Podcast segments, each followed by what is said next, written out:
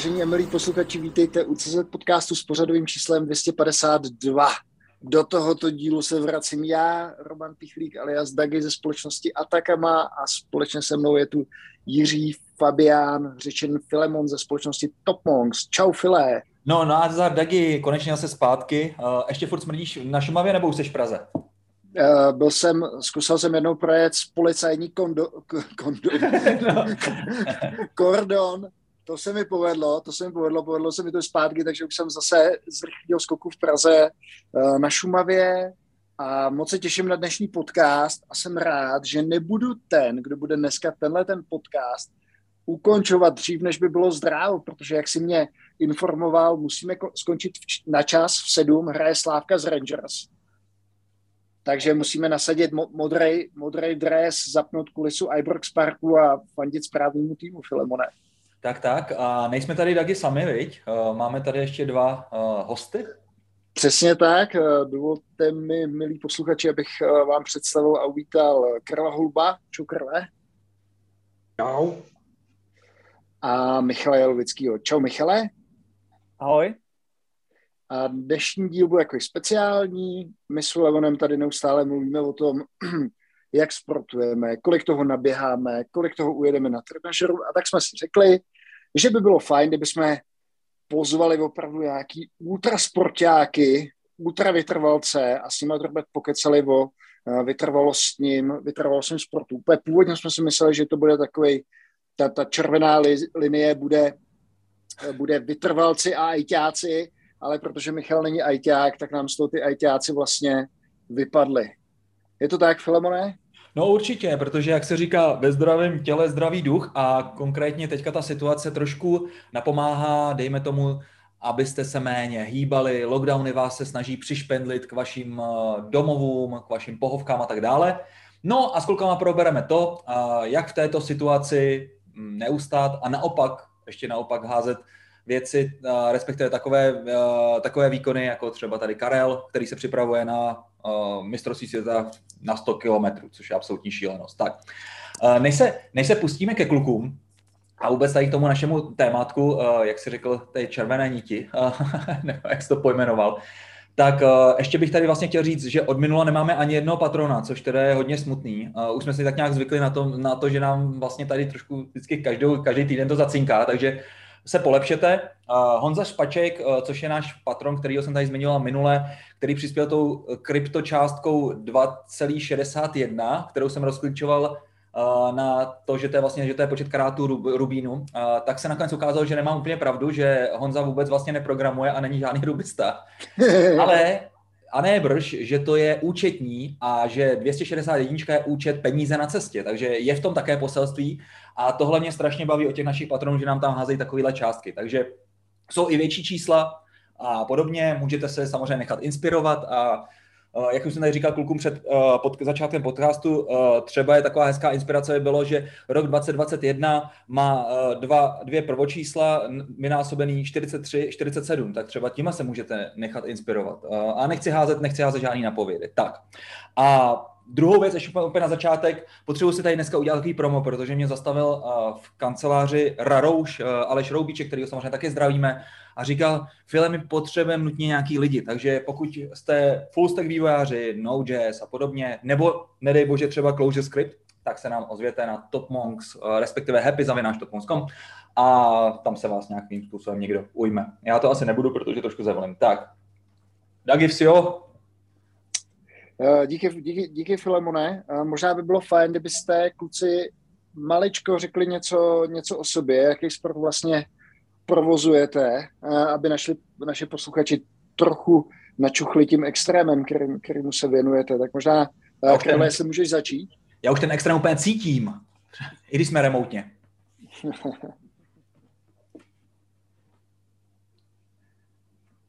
Tak, eh, tady zažíváme eh, ten neduch krásný remotních kolů, eh, kdy se nám Karel trošku odmutoval. Jo. Já říkám, u mě to zase takový extrém není. Filemon to trošku přehnal, kdy říká, že se připravují na mistrovství světa na 100 kilometrů, jenom mistrovství republiky, že jo, tak jako republika není svět. A primárně teda běhám, Dříve jsem se věnoval různějším sportům, začínal jsem u kolektivních, začínal jsem u volejbalu, basketu, co taky jiného, když má člověk dva metry, že jo, tak toho jako moc jiného nevyřeší.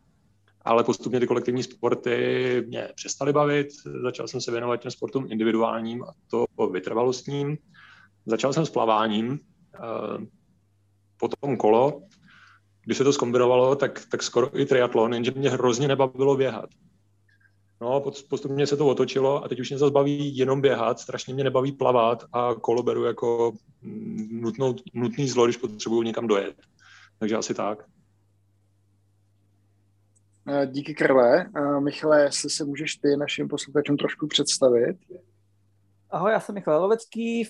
Začínal jsem orientač, jako orientační běžec, přes, protože jsem rychle běhal a poměrně jsem se dostrácel na mapě, tak jsem v 15 přesídl na krátko k atletice a asi od 16 dělám triatlon, což je v hodně, hodně let, protože mi docela přes 40. Uh, dělal jsem krátký triatlon, kde jsem neměl nějaké extra úspěchy v podstatě a poměrně brzo, někde v 23, 24 jsem začal tíhnout k těm dalším variantám, takže jezdím Ironmany už, už hodně let, přes 20 let. A aktuálně teda se nechystám na žádný mistrovství světa, ale doufám, že nám už po třetí neodloží Ironman na Hamburg, na, kterým jsem měl, na který jsme měli tady s Dagim spolu jet v loni. Bohužel nám ho dvakrát nejdřív přeložili. Teďka další, další termín máme v červnovej, ale mám takový pocit, že to, že to vidím tak, že když to klapne, tak možná v září. No já myslím, já vidím teďka Dagiho, tak možná to spíš bylo bohu dík, vej Dagi. Proč jako když mi vidíš, připadám tě nějaký obtlouslej, nebo co? To ne, to ne, to ne, ale takový jako spokojený seš a hlavně potom, co si nastoupil do Atakami, tak seš celkem i vytížený mi přijde. Že už tě nevidím na stravě takový ty šílený tvoje uh, sekvence plavání a běhání a tak. Běháš pořád, to jo, to neřeknu. Ale nevidím tam třeba žádný kol. Hele, mě se tam jenom nasynchronizují hodinky, já jsem tě nechtěl uvádět do, do deprese. A sakry. Ale um, Filemone, uh, jak, jak ti Michal potvrdí, prostě při, příprava na Ironmana, to je, na to se připravuješ roky, aby si z toho měl potom dobrý pocit, takže nemusí se, nemusí se vůbec, uh, nemusí se vůbec o moji připravenost bát.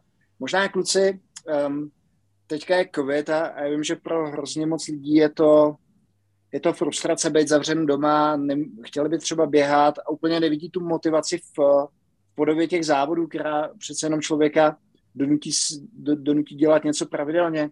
Jak to máte vy? Donutíte se trénovat, když víte, že ty závody můžou být zrušený, může se to odložit? Jak tady s tím bojujete? Tak já si začnu, Karel, Karel mlčí. Uh, no, upřímně řečeno, to jsou samozřejmě jakoby víc věcí dohromady. Jo. Jedna věc je samozřejmě motivace závodní, to znamená, to znamená, v loni nakonec, eh, přestože byl eh, z jara lockdown, tak jsem v létě nějaký závod zvládnul, to nebylo nic velkého, ale tady, tady v Čechách se něco jako odjelo, zaplať pámbu, Uh, takže tam, tam pak ta motivace docela byla, jako hlavně jsme asi na úplně nevěděli loni, co z toho se vyklube, takže člověk jako tak nějak myslel, že se to v černu všechno odevře a a v září se vlastně pojede ten, ten Hamburg, tak jsme na tom přeložili, že jo. Je trošku něco jiného, tahle zima už byla taková, že si člověk říká, ty vole, co když to nebude ani letos, ani příští rok, ani, ani, ani nikdy, tak jako, nebo, nebo se to bude do nekonečna sálamou metodou prodlužovat, tak um, tam pak funguje druhá motivace moje a to je, uh, to je, že se nechci zadechávat do schodů a nechci být tlustý. Takže vlastně jako metabolismus po 40 se zpomaluje a tím pádem, jako když člověk zpomalí sportování, tak poměrně rychle přibírá kila, to možná znáte. Ano. Takže jako v podstatě, v podstatě eh, to je jakoby další motivace, že člověk jako chce být, chce být fit, takže eh, já už asi nějak nemám žádný výkonnostní cíle, ty jsem si splnil víceméně všechny, co jsem chtěl v životě v triatlonu. Všechny vlastně mám, kromě dejme tomu nějaký Havaj, ale na to mám ještě taky čas. Tak, eh, tak všechny ostatní jakoby cíle jsem si splnil, takže jako hlavně být fit, myslím si. A teď já myslím, že ten covid i docela motivuje člověka, pokud chce přežít. Ty lidi jako zjevně s dobrou fyzičkou mají větší šanci, tak, eh, tak to může být další motivace, třeba pro někoho. No mm. a, a druhá třeba věc, která přišla heuristicky z Itálie, tenkrát vlastně při té první vlně bylo to, že se covid celkem uh, vyhýbal kuřákům pravidelným, takže buď to můžeš sportovat a tím se vlastně vyhnout covidu, anebo můžeš vlastně třeba nabutovat do kouření a, a vyhneš se mu taky. Takže existují dvě, dvě cestičky, jedna je taková hodně sportovní a druhá je taková, dejme tomu, víc leisure. No. Tak já jsem to, to, svojí sportovní teda. Jako, jako asi měníte si věku nebudu teda. Ale Michale, to nic, to byl jenom product placement uh, firmy na, na vodní dýmky, tak uh, z toho si nemusíš nic dělat. Uh, uh, no, Karle, a ty to máš jak? No, hele, já jenom dodám ještě, jako, že ideálně to kombinuje zrska, že který sportuje a do toho hulí, jo, jako, nebo teda aspoň, aspoň dříve to tak měl. A jeho jako legendární hlášky, já se těším do cíle té sedmičky, a jestli tam dám cigáro, tak to jako je nezapomenutelný, že jo. Jo, jo. A, a ty teda... jak já to mám, no. Ale s tou motivací, jako, jako v tom, v tom covidu, jako pro mě to není zase tak těžký, protože paradoxně mám trošku víc času na ten trénink. Jo, jako tím, že nemusím dojíždět do práce, všichni trčíme doma, tak já ušetřím třeba hodinu a půl, dvě hodiny denně a můžu víc běhat. Takže na těch objemech je to znát. A zároveň jako ta motivace klesá k těm závodům, tam je to, tam je to jako hodně sporný, jo, protože když si člověk uvědomí, jako že trénuješ na maraton a kolik těch pokusů jako na dobrý maraton ročně můžeš mít, že jo, dva, možná tři, a jako s postupujícím věkem prostě ta výkonnost klesá, nebo ta rychlost klesá. Takže jako takový sen, že si ještě zaběhnu maraton pod tři hodiny, třeba i jako víc pod tři hodiny, tak kolikrát jako se mi to ještě splní. Jo? Takže člověk vlastně furt jako doufá, že nějaký závody budou a k tomu přizpůsobuje ten trénink, takže pořád jakoby makám a pořád doufám, že to někde odevřou. No. A když ne, tak jako hold prostě si to zaběhneme někde sami. No. Jasný, ale tak podívej se zase na starého dědu Pavla Vabrouška, tyjo, který, eh, když bylo vlastně otevřený, Petr Vabroušek, ano, pardon, pardon, který vás spojuje, tak, eh, tak tomu je taky vlastně už nějakých 45, ne, docela dost let. A ten házel vlastně Ironmana snad každý víkend a pořád trénuje a maraton je schopný podle mě po tři hodiny zaběhnout stejně. Já to hnedka navážu jako na tohle, protože s chodou okolností jsem před chvilkou koukal, nevím, jestli to Dagi chytnu, zítra se jde Ironman v Dubaji, což je dobrá zpráva pro nás Ironmany, protože vlastně Ironmany se de facto skoro žádný nejezdili a s chodou okolností Petr překvapil, což jsem já nevěděl a je na startu zítra, takže je to teda jenom půlka, ale a, a, a co teda jako je super, že pořád ve jeho věku je stále přihlášený v kategorii muži pro, čili profesionálové, tak to jako je, jako je super, no. Takže kdo, kdo bude chtít, samozřejmě podcast bude zveřejněný asi později, může se podívat zpětně, nicméně Petr zítra na startu v Dubaji. Mm. Filemone, já bych se tě možná zeptal, uh, protože ty, ty jsi běhal, že jo, teďka jezdíš hodně na kole, ale jezdíš takým specifickým způsobem, který teda vlastně ani Michal možná nezná, protože ten na trenažeru moc netrénuje, ale co tebe drží u toho, že dvě hodiny sedíš ve smrdlavé garáži, koukáš tam virtuálně na, na obrazovku rouvy a, a, a vlastně koukáš de facto do blbá a šlapeš na kole. Jako, co je pro tebe ta motivace? No, Dagi, teď kdybys to řekl takhle, tak to úplně slyším, uh, dejme tomu nějaký rodiče, který koukají na ty svoje dítka a říkají, hele, co je tvoje motivace, že tady koukáš na nějaký kostkový svět tyjo, v Minecraftu a, a třeba tam pěstuješ tam nějaký, nějakou, nějakou zeleninu a podobně.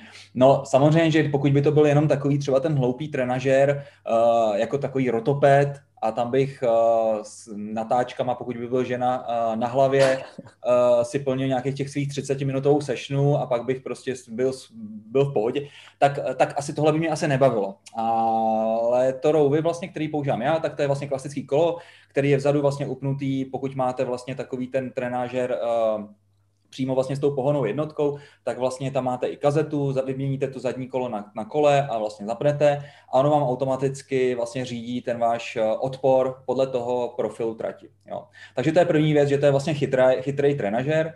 Druhá věc je samozřejmě Rovi k tomu přidává podobně jako třeba Swift eh, nějakou virtuální krajinku, do které vás umístí. Eh, Rovi je to vlastně krajinka, která je reálná, to znamená, že tam jsou vlastně reální kopce, a podobně, tak to je další věc. No a třetí věc je vlastně ten aspekt té uh, společnosti, protože tam nejdeš sám, ale jedeš tam vlastně s dalšíma lidma, který už začínáš pomalu poznávat. My třeba jsme se úplně už propojili vlastně už mimo vlastně na Facebooku a všude možně, takže si píšeme i vlastně mimo rouvy a je to vždycky super, když se domluvíme a prostě dáme si společně třeba ten kopeček A jak dlouho ti trvá tady z Prahy, než se dostaneš uh, do Itálie, že jo? To je prostě nějakých 10 hodin uh, do severní Itálie, aby si tam vlastně dal nějaký ten kopeček, pak si tam prostě tři dny zajezdíš a zase vrátíš zpátky. A je to takový ropácký a mi přijde mi prostě fajn, když takhle najednou výjdu ven, teďka třeba po natáčení podcastu a pustím si tam vedle vlastně v té smradlavé garáži a mám tam ještě, vlastně ještě jednu televizi, na té si pustím Slávy, takže vlastně vedle mám televizi s něčím zajímavým a před sebou vlastně mám tu krajinku a zajedu si třeba Mortirol. No a to je úplně pecka, takže prostě takový ten jako uh, možnost toho, uh, já to beru ještě vlastně čtvrtá věc a to je i takový trošku jako meditační, protože vlastně máš ten čas jenom sám pro sebe, je ti jedno, jaký je počasí venku, uh, a můžeš si vlastně u toho dělat i něco bohulubějšího, jako třeba poslouchat nějaké audiobooky, podcasty a podobné věci. Takže pro mě to, to vlastně třeba na normálním kole neuděláš, že? nepustí si sluchátka, protože kvůli dopravě a, a prostě pak pořád necítíš své tělo a tak, ale na tom, na tom trenažeru mě to jako nějak moc neobtěžuje a mi to jako na ničí výkon. No. Takže to mě baví hodně. No. Uh-huh, uh-huh. A, běhat, a běhat jsem vlastně, eh, já jsem dřív běhal, uh, i třeba taky právě jsem zkoušel ty ultra, jako krkonožskou stovku a Beskidskou sedmu několikrát a tak dále. Hrozně mě to bavilo, ale zjistil jsem, že pro to moje tělo je daleko míň, um, uh, dejme tomu destruktivnější uh, kolo než, než běh, protože u běhu je strašně moc otřesu. A i když jsem si vypiloval, si myslím, celkem běh, myslím si to, uh, samozřejmě jsem se asi nevypiloval, nikdy nebudu uh, jako jako Etiopani nebo Keniani a podobně samozřejmě, nebo Karel, uh, nedej bože, který jsem viděl běhat. To asi ne, uh, ale Myslím si, že jsem nedělal úplně takový ty chyby, jako běh přes patu a tak, ale stejně jsem prostě při těch objemech mýval pravidelně nějaký zranění, ať už to byly nějaký různý záněty, šlách a tak. Takže jsem si řekl, hele, to už asi dost a když budu chtít, tak si dám třeba nějaký třeba 10 kilometrů někdy, ale to kolo mi přijde, že vlastně při těch objemech, který dělám, a tak, tak krásně, prostě mi to doplňuje a cítím se dobře. No. Kluci, my jsme vlastně tady ten díl uvedli jako ultrasportovci. Můžete jenom naznačit třeba, kolik hodin týdně trénujete? A klidně nějaký přípravný období potom před závodem a jenom aby si to posluchači dokázali představit. Možná Karle začni. Jo, pro mě asi ten údaj je nejlepší časově, jako já si většinou snažím vejít do nějakých deseti hodin týdně. Jo, jako vzhledem k tomu, že člověk má rodinu a práci, tak málo kdy těch 10 hodin týdně překročím ale to je čistě jako čas strávený běžeckým tréninkem, potom k tomu je nějaká regenerace, protahování a tak dále, takže ono jako potom ještě trošku naskočí. A v těch objemech teďka se pohybuju běžecky na nějakých 400-420 km uh, měsíčně. A to je čistě teďka jako objemový období, tím, že jsem se připravoval jako na dlouhý závod na 100 kilometrů, do toho jsou nějaký strukturované tréninky typu tempa, intervalů, ale není to, ne, ne, jako nebylo toho ještě tolik. A před tím závodem to klesá třeba na 60% těchto těch objemů. Jo, takže třeba tři týdny před závodem už jsem na nějakých mezi 60 a 80% těch objemů. No. Mm-hmm. Um, kolik to, to bude zajímavý s, srovnání s tím Michalovým aeronovským tréninkem, tak kolik to máš ty, Michale?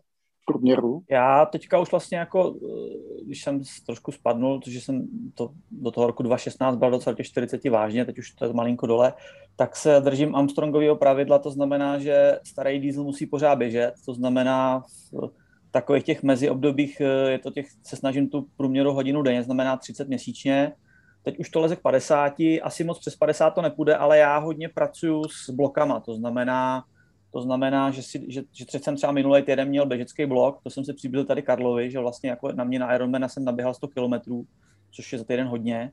To často, tak často nedávám, protože to je jako samozřejmě z hlediska toho výkyvu, to běhání, jak říká, jak říká Filemon, je, je to nebezpečný, prostě může docela lehce zranit, když jako hodně to přepálí v tom běhu, což třeba na tom kole v plavání se to jako nestává. Tam se může uh, takže asi takhle, prosím? Tam se můžeš akorát utopit třeba. No, no, no můžeš si způsobit takový nepříjemný, nepříjemný, nepříjemný zranění ramena a podobně, jo, taky není úplně bezbolestný to plavání. To bez, no, tak tam bez musíš kompenzovat, no. No taky nemůžeš plavat, taky nemůžeš plavat furt kraula, musíš plavat, no, plavat na mé prsa, ne, při tom triatlonu. To.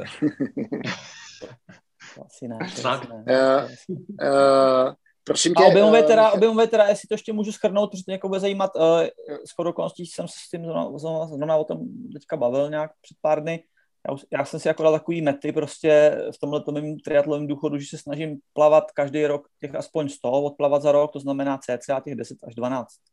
Dejme tomu uh, měsíčně, na kole, na kole, těch, na kole těch 500 uh, měsíčně v průměru, čili něco přes 6 tisíc. A před, před několika lety, když jsem vlastně končil jakoby s tou mojí vrcholovou v vozovkách kariéru v tom roce 2016, tak jsem si řekl, že každý měsíc uh, odběhám aspoň 200 to je někde od srpna 2016 a od té doby jsem to vždycky splnil. To znamená, to znamená 200 měsíčně naběhám každý měsíc, hmm. ať je zima, ať je teplo prostě.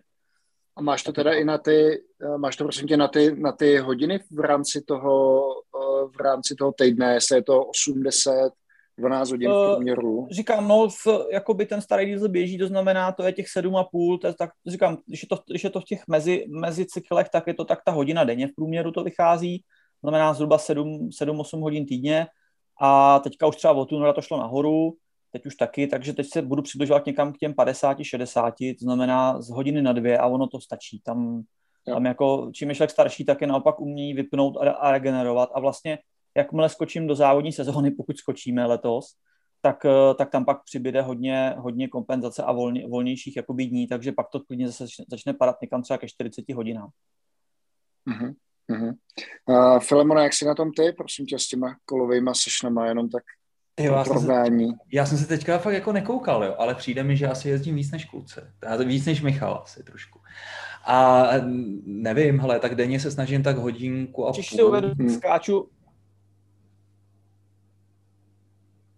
Jo, říkám, je to, je to průměr, jo, 500 průměr, takže, takže jo, já, já, já, jsem třeba loni, loni měl duben nějakých 1300, jo, ale třeba, v, ale třeba v, prosi, v listopadu jsem to třeba neset. Jo, jo, jo, jo. No, já si myslím, já si myslím že jsem za, za to, za leden jsem měl snad nějakých 700, ale nemusím, nebudem, nebudem se tady, nebudem se tady, tady zbytečně uh, porovnávat, protože to nikam nevede a většinou je to uh, základ všeho, všeho zla, že vlastně začneš prostě se porovnávat a řekneš si, jo, podívej se na toho Karla, ne? on tady běhá prostě nějaké 400 měsíčně, tak bych taky měl začít prostě běhat a to je přesně ten moment, kdy zjistím, že a, že, se, že si udělám zranění, no. takže, jo, takže to, to jako není, není, moc, není moc důležitý. Já bych se spíš kluci uh, zeptal, vlastně Dagiho jsme se vlastně nezeptali, protože ten určitě, určitě to, uh, jako moderátor je plný uh, svých informací to, jak vlastně si jeho ten tréninkový plán je poskládán.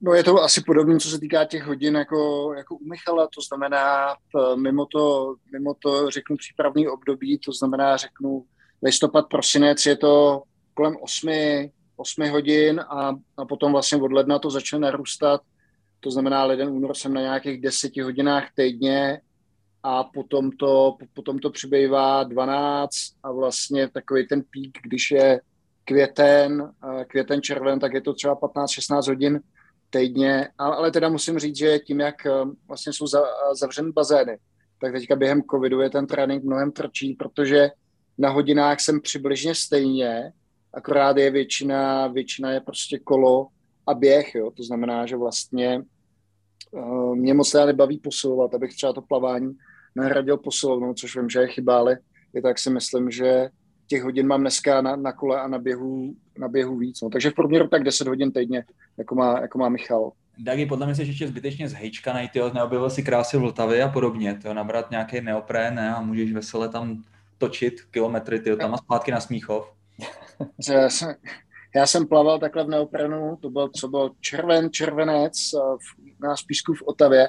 A můžu ti říct, že jsem vylez tak zmrzlej, že, že si nedokážu představit ty blázny, které tam teďka lezou, nebo blázny, lidi, kteří se otužují a vlastně jsou schopni v tom plavat. To já teda, to já za sebe teda nemám, tady ten, tady ten put. Tohle ale absolutně nechápu, tyjo. já koukám na Instagramu všechny ty modelky na, nalezlý tyjo, v těch uh, horských potůčkách, tyjo, vyfocený. A, ví, víš co, Filamore, to je jenom tak, ty to dělají jenom pro tu fotku, že jo, tam vydrží 10 sekund a, a tím to hasne. Tyjo. Je to možný, no.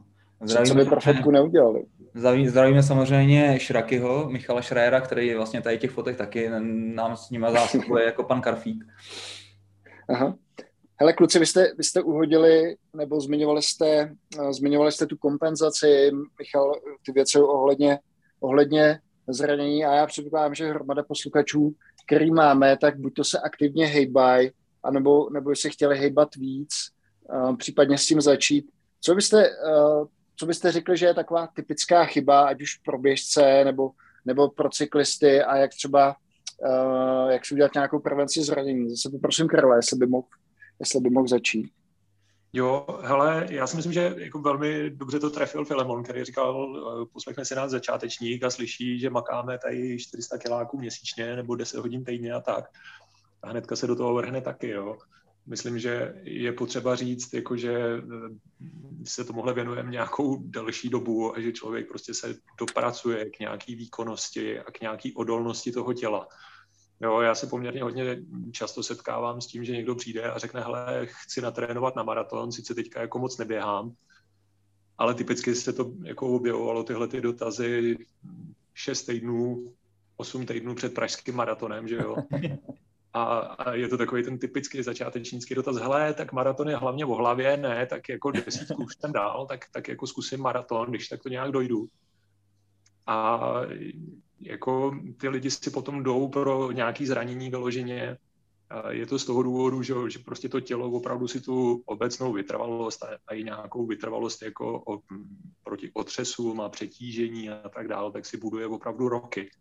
Jo, z mojeho nějakého osobního pohledu já vždycky říkám, jako dlouhodobou vytrvalost si buduješ jako 5-7 let, jo, jako nečekej zázraky po půl roce, a co se týče jako prevence nějakých zranění, tak je to, je to opravdu jako tomu tělu dopřát dostatek prostoru a času pro tu regeneraci. Jako o ničem jiným příliš jako to nebude, pokud už pak člověk nejde do nějakého extrému, jako že, že potřebuje natrénovat, já nevím, v tom běhání 600-800 měsíčně, tak prostě by měl vystačit s tím, že se dobře nají, dobře vyspí a není permanentně ve stresu Jo, což jasně, ta doba jako je složitá, že jo, tak jako ve stresu jsme všichni, ale prostě musí jako sladit tyhle ty tři složky, ten trénink a tu regeneraci a tu stravu tak, aby prostě to tělo permanentně nepřetěžoval.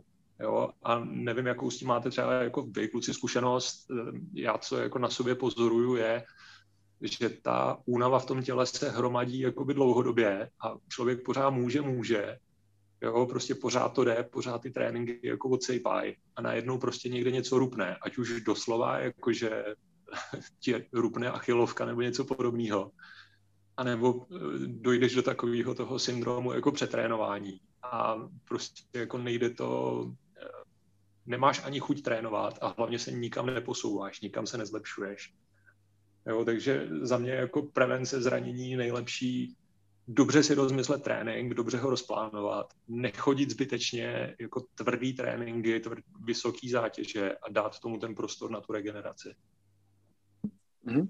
Díky krve. Uh, Michale, doplnil by si to? Uh, já na Karla navážu, jedna konto má těžší, protože já vzhledem tomu, že jsem trénoval několik desítek lidí, jak běžců poměrně až opravdu velmi rychlej běžců, tak, eh, tak i docela hodně triatlonistů, tak eh, včetně, včetně prostě eh, medialistů republiky, tak ten triatlon má velkou výhodu v tom, že to jsou tři sporty a vlastně si tam mezi sebou částečně kompenzují. Jo? Když to ty běžci to mají vždycky těžký. Třeba vlastní svěřence, a to třeba doporučuji všem lidem, který, který jakoby se cítí být jenom běžcema, tak jsem vždycky nutil plavat. Jo. Někteří s tím měli velký problémy, ale ale všichni prostě, kteří se drželi toho, uh, toho, že prostě jednou týdně jako kompenzaci musí chodit plavat, což teda mezi náma teďka zrovna nejde, jo, ale globálně, když ty bařeny jsou otevření, tak to jde celoročně, tak nebyli zranění. A v podstatě se mi stávalo, že když jsme pak třeba tu spolupráci po letech ukončili, a oni samozřejmě první, co udělali, že se vykašlali na to kompenzování formou toho plavání, tak byli do půl roku zranění. To znamená, to znamená samozřejmě eh, spánek, eh, no stres a tak podobně je samozřejmě důležitý. To je, myslím si, důležitý globálně v životě, nejen v tom sportu. A prostě to, z toho pak pramení nějakých civilizačních choroby a tak dále. To je asi jako jiná odbočka. Ale rozhodně, rozhodně, když bych byl běžec, tak se určitě věnuju poctivě eh, nějaký kompenzaci tohohle typu. To znamená, já doporučuji to plavání a vůbec špatný není od věci ani lehký kolo, třeba na, na pro, pro ty, kteří mají problémy s kolenama. Ale my jako triatlonisti vlastně, když to někde nepřepískneme, tak globálně, eh, protože plaveme, protože jezdíme na kole, běháme a kombinujeme to mezi sebou, tak, eh, tak vlastně přirozenou formou kompenzujeme. Do toho ještě většina z nás se snaží posilovat. Čím je člověk starší, tím víc musí. Eh, a vlastně tam, tam to pak jde touhle přirozenou cestou, takže Já vlastně bych jako řekl, že samozřejmě nějaký ty achilovky tahání jsem taky zažil, ale nikdy ne do té fáze, jako právě třeba mají běžci, že až jim třeba ty achilovky rupnou. Naštěstí teda musím zaklepat, běhám 33 let a zatím, zatím s tím problém jako nemám a nikdy jsem, nikdy jsem nepřestal. Což mimo jiný, ještě než na to navážu, uh, zatímco plavání a kolo můžete bez problémů vypustit v tom triatlonovém tréninku, tak já nikdy nepřestávám běhat. To znamená, to je těch 200 měsíčně standardně furt a vlastně uh, kamarádi triatlonisti většinou, když se zranili, tak to většinou bylo po, po pauze, kdy oni si dali pauzu kompletní, to znamená, věnovali se třeba golfu, spoustu lidí z biznesu hraje golf, k tomu, že samozřejmě klasicky. A jinak biznis a triatlon jde taky docela hodně do, dohromady, jak člověk zjišťuje. A, a, a, v ten moment, jakmile vypli někde v říjnu, vodili Ironmana, dali si dva měsíce volno, úplně se na to vykašlali, neběhali, tak se prostě k tomu na konci listopadu v prosinci vrátili a většinou se po dvou, třech týdnech běhání, kdy, kdy prostě ta plynulost a při, přirozenost toho nárůstu týdenních objemů nebyla, a skočili hnedka na 50-70 měsíčně a většinou to ty achilovky odnesly. To jako můžu říct teda, nikdy nepřestávejte běhat. Jo, jo. Když chcete tomu triatlonu věnovat. Hmm, Já teďka taky sleduju takovou zajímavou vlnu. A je to vlastně, to tady vlastně Dagi říkal ty úplně na začátku, nebo to říkal vlastně Karel, já nevím, někdo z vás to říkal, tím jako, mm, že se hecnu a uběhnu maraton. Ne? Prostě to jsou takový ty typický uh, hecíský keci, někdo je upivka, prostě partička, ale už mi je teďka 40, tak víš co, ten maraton prostě dám. A za měsíc je prostě maraton, že jo, tak ten člověk trénuje a přesně není vůbec absolutně připravený. A co s tím souvisí, je vlastně taková, jako vlna mi přijde teďka, a, která se zvedla uh, ohledně zájmu vlastně o tady ty extrémní v podstatě výkony, ať už je to triatlon, a většinou Ironman, že jo, tak chci prostě za svůj život dát Ironman, nebo chci prostě uběhnout maraton, nebo nějaký ultra ještě líp a tak dále. A a přijde mi to, že vlastně ty lidi si potřebují něco jako svým způsobem jako dokázat, jo? že ještě vlastně nepatří do starého železa. Jak se na tohle koukáte? Ne, nevšímáte si toho, že vlastně tady těch hrdinských výkonů je čím dál tím víc kolem nás. Tady jsme naťukli třeba i to otužování a že to vlastně nedá moc jako absolutně jako smysl, že ty lidi to neberou vlastně jako srdcem, že to fakt chtějí dělat, ale že chtějí se furt jako překonávat, někam se hnát. Jo, Já ale teda... tak... Jo, tak Karla, můžeš, povídej. Jo, hele, eh, já si myslím, že je to i docela jako dobře popsaný fenomén devalvace vzdálenosti, jo, kdy opravdu jako lidi zvenku, který třeba k tomu běhu nemají nějaký moc velký vztah, tak opravdu jako jdou po té vzdálenosti, jo, prostě řeknou, hele, ta meta je ten maraton, mm. jo, nebo v dnešní době jako už to ultra, takže jako víc než maraton, jo. Možná pro některý jako posluchače je dobrý vysvětlit, co je ultra, tak jako ultra je všechno nad 42 kilometrů, ale co si budeme říkat jako nad 50, to je teda mezi 42 a 50, to je takový baby ultra, jo? takže řekněme nad 50 kilometrů už to je ultra.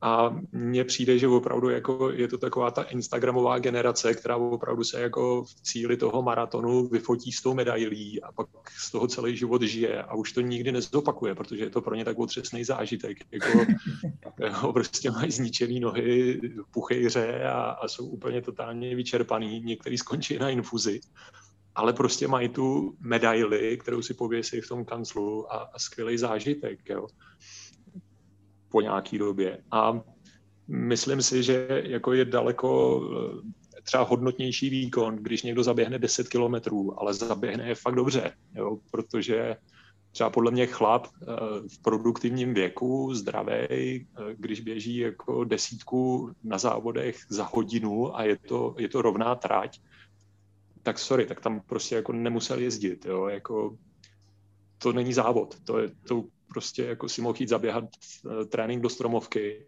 ale na takovýhle jako závod potřebuje člověk být připravený a jedu tam závodit, to znamená, měl bych jako mít nějakou výkonnost a to samý u toho maratonu, jo, jako maraton má dneska limity 6,5 hodiny, ale zase, když to vezmu v té Ačkové kategorii, tak jako myslím si, že chlap, který běží maraton přes 4 hodiny, buď se něco špatného jako stalo v průběhu toho závodu, anebo je prostě špatně připravený.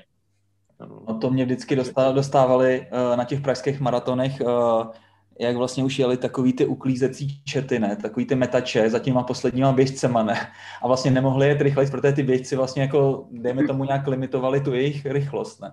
Bylo to opravdu, opravdu šílený, ale uh, víš co, tohle je prostě teďka taková doba, teďka samozřejmě covidová to trošku uzavřela, ale celá vlastně ta sekce pražského maratonu a vlastně tady těch uh, run, jak se to jmenuje, ta run, runček, no, myslím, tak, runček, no. tak se jmenuje, tak, tak přesně tady to udělali, jo, že to vlastně úplně strašně jako vlastně zbulvarizovali a já jsem vlastně pak jeden okamžik, že tohle mi fakt za to nestojí, abych chodil a mačkal se mezi těma davama, protože tam byla jedna taková scénka, že jsme vlastně čekali v těch koridorech a všichni je zaplacený samozřejmě prostě ty trička a co já vím, všechno možný. A najednou tam vlastně přes tu jednu zábranu tam prostě vlítnul týpek, normálně jako oblečený v klidu a že si to jako taky zaběhne v tom davu, ne? No a normálně tam vyvedla prostě ta ochranka, že ty ne, ty nemáš zaplaceno, ty běžet nemůžeš. Jo. Ale jsem si řekl, že to je můj poslední běh, který jsem tady absolvoval s pánama z Rančeku a, a už mě to prostě za to nestojí, jo. Prostě abych dostal někde nějakou posranou medaili a běžel tady po dlažebních kostkách, to si radši půjdu zaběhat do přírody, no. Takže no, prostě ta doba je taková, že ten běh úplně strašně vlastně zmedializoval, strašný vlastně špatnou službu medvědí tomu udělala knížka známá samozřejmě Born to Run, kdy ty lidi si poprvé dočtou, že je vlastně v pohodě v nějakých eh, sandálech tyho doběhnout 120 kilometrů, že takhle to dělají nějaký indiáni tyho v Mexiku a že teda já teda můžu taky vyběhnout. A že na začátku ti to samozřejmě šokuje, řekneš si 100 kilometrů, to je, co to je, tyjo, to je jak do Prahy, kdybych měl běžet z Ústí nad Labem a podobně. No a pak vlastně s tou myšlenkou začneš žít, začneš si číst tu knížku a na konci si řekneš, No do prdele, teď já můžu být taky jako Cabalo Blanco, ne? Prostě já taky můžu tady běhat po nějakých tyho marihuanových plantážích, tyho tady 200-300 kilometrů, nebo jak se jmenují ty Western 500, tyho 100, nebo jak to je. Hmm. A, a na, na, najednou prostě si s tím začne žít, jako jo, dám to, ne prostě. Jo, a no. je to absolutně špatně, no. Je to prostě přesně jenom takový nějaký poput, úplně nějaký nezdravý, no. Hele, bohužel už se to začíná dostávat jako i do těch uh, ultramaratonských vzdáleností nebo do těch trailových závodů, jo, kdy opravdu jako některý už jsou hodně komerční, jsou hodně rychle vyprodaný a potom opravdu vidíš, jako, že tam jdou lidi, kteří jsou jako eh, hrozně špatně připravení. Oni opravdu jako hazardují se svým zdravím. A já jsem nedávno viděl nějaký dokument z B7, kdy nějaký asi slavný český zpěvák, já ho teda neznám, tak se prostě rozhodl, že půjde B7, jo? jako šel to 31 hodin, totálně si odpravil koleno, skončil na infuzi, ale je o tom natočený půlhodinový dokument a je to hrozný hrdina. Jo? Ale s odpuštěním jako tehle člověk k tomu udělal strašnou medvědí službu, protože se v tom zhlídne jako x dalších takových pitonců, který absolutně nemají natrénováno a prostě půjdou na závod, který má 90 kilometrů a jako totálně se tam odpravějí. A není to potom závod, je to prostě nějaká jako exibice, nebo je, netuším, co si jako tam chtějí dokázat. A hrozně to potom jako poškozuje i ty závody samotný, kdy jako jsem zažil uh, borce, který přijede na ultrazávod a potom si zkracuje trasu Prostě to nedává smysl. Tak Ale, jako sakra, buď, buď ale to není, daleko. to není úplně novinka, že jo? To bylo na tom pražském přece, jak jezdil ten tím metrem, že jo? Jo, počkej, ale to, bylo, to, bylo, to byla nějaká to taková... dlouho. No a to bylo na tom bostonském maratonu a na tom New Yorkském maratonu. Taky, na bostonském taky a na pražském taky, no. Na pražském no, taky. No. Takže jako to je taková známá, jako prostě to jsou lidi, kterým nejde jde úplně o něco jiného než více nám, tam byla, tam byla fakt prodal Michale, vlastně co se týče toho bostonského, tak ona snad ta bába zaběhla, zaběhla Světě, rekord. Uh, no, no, no, svěděk v kategorii. Ona, ona zaběhla rekord, ne, protože nějak si to byly vypočítat ty zastávky a objevila se vlastně před tou, před tou první, tak tam doběhla. Ne, ne, ne, ne, ne ona, ona, zaběhla, ona zaběhla světový rekord, ona zaběhla rekord kategorie, a vlastně se na to přišlo tak, že oni jako pak koukali, kdo to je, prostě, protože oni se ty lidi znají, že jo, prostě jako v téhle kategorii, když je ti 50, tak všichni lidi v 50 prostě znáš, co běhají za 2,55. Prostě to se normálně nevyrodí ženská za 2,55 v Bosnu v 50. Prostě si znal už 20 let, jo. A ne, vlastně objevila ženská a oni koukli a zjistili, že prostě do té doby běžela asi 4,15 čtyřikrát, jo, prostě a najednou 2,55, prostě jako zlepšila se za rok o hodinu a půl v 50, to bylo dost zásadní, tak pak přes kamery vychytali prostě, že to tak úplně nebylo, no. No a tam, tam bylo dobrý, jsem ji pak viděl v nějaký talk show, ne, že se jí ptali, jak to, jak to teda dokázala a jak ona prostě říkala, že prostě začala jako tvrdit trénovat a že má nějakého prostě nějakého trenéra a že to je možný. Jo a byl tam s ní, jasně, a byl tam s ní hlavně ten vítěz toho maratonu vlastně za chlapy, ne? A ten právě, a oni ho tam takhle vyspovídali oba dva, ne? A ten vítěz za, za ty chlapy prostě na ní jenom tak koukal, ne? Protože mu to bylo úplně jasný, ne? Ale nemohl jí tam schodit před těma divákama. No šílený, no. Jinak já ještě navážu ale... na Karla, protože uh, to určitě zná Dagi k tomu přihlašování. My vlastně, co jezdíme Ironmany, tak vlastně dneska na Ironmany v Evropě uh, se otevírá většinou uh, vlastně den po, většinou den po ukončeném ročníku se otevírá, jako při, otevírají přihlášky, v průměru to bývá okolo 3000 slotů na Ironmana a, a, má, a většinou třeba do rotu se člověk přihlásí do 005, po, čili do 5 minut po půlnoci a pak už ne. Takže jenom tak jako zajímavost jako s tím vyprodáním, my to jako s Ironmanu mhm. známe prostě, já to znám takhle 15 let, že prostě jakmile se to otevře přes ten internet, tak prostě musíš mít všechno připravený, naházíš to tam prostě, včetně kreditky, zaplatíš 15 litrů, okamžitě startovný a doufáš, že si prošel. Jako, jo. Takže jako hmm. no, ono to do těch trailů teďka možná v Čechách došlo, ale jako v podstatě eh, to samý, ta top 6 maratonu, New York, Boston a tak dále, v podstatě přihlásit se téměř nemožné. Berlín třeba, pokud nemáte brutálně dobrý kvalifikační limit, což si se nepletu, ještě v mojí kategorii na maratony asi 2,42, tak, eh, tak v podstatě pak je to otázka nějaký loterie a tak dál a to jsou všechno ty přihlašovací systémy je jako opravdu to je opravdu jako saska. No ale to je docela zajímavý, Michal, když takhle jsi schopný vlastně nebo ochotný okamžitě vytáhnout 15, 15 klacků za to, za, za startovní, tak mě napad nějaký dobrý biznis, že by se mohl objevit nějaký skem triatlon, prostě nějaký filmen nebo podobně, u filma Ultra tady Prák a podobně, a zkusil bych to vlastně tady vybrat na takovýchhle ovečkách. Hlavně teď, když to v tom covidu jste takový uzemněný, to, tak podle mě na každý závod prostě půjdete ještě z větší chutí, takže by to nemuselo trvat ani pět minut, ne? To nevím, to nevím.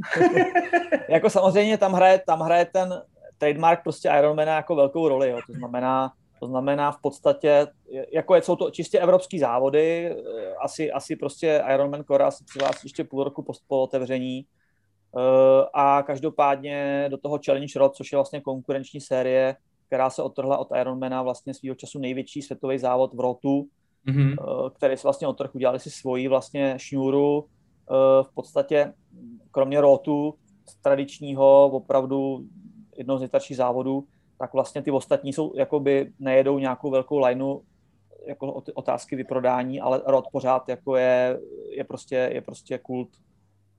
No tak Michale, kdo by si nechtěl v rotu zazávodit před 250 tisíci závodníkama, že jo, to je prostě, to je neuvěřitelná atmosféra a to je asi, asi, asi, asi sen, když, já když si vzpomenu, že oba dva jsme závodili v Klagenfurtu, kde já jsem byl z té atmosféry úplně, úplně vytržený. A, a možná se teda dostanu zpátky k tomu, že já bych úplně to, to, že část těch lidí to dělá kvůli egu, no tak to tam prostě bude, bude vždycky, že vlastně to je to, co tě, to, co tě žene dopředu, obzvlášť v přípravě tady na ty ultra dlouhý závody, protože to jsou desítky hodin, jak říkal Karel, to jsou prostě měsíce nebo roky přípravy, aby si, aby si, aby si jako vytrénoval tu dlouhodobou vytrvalost. A to prostě nejde pojmout tak jenom, že si řekneš, tak já to teďka udělám.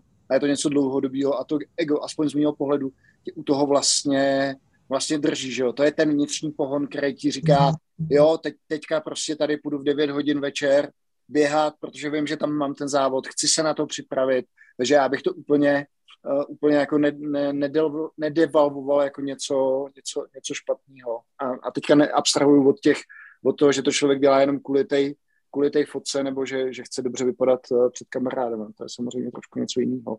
Tam je samozřejmě vtipný to, že to zahájuješ to tím egem, ale když potom, to určitě znáš, když potom máš prostě po 6 hodinách fakt velkou krizi při tom Ironmanu, tak si samozřejmě nadáváš do, vše, do všeho možného, protože jsi na to jako nevykašlal, že jo.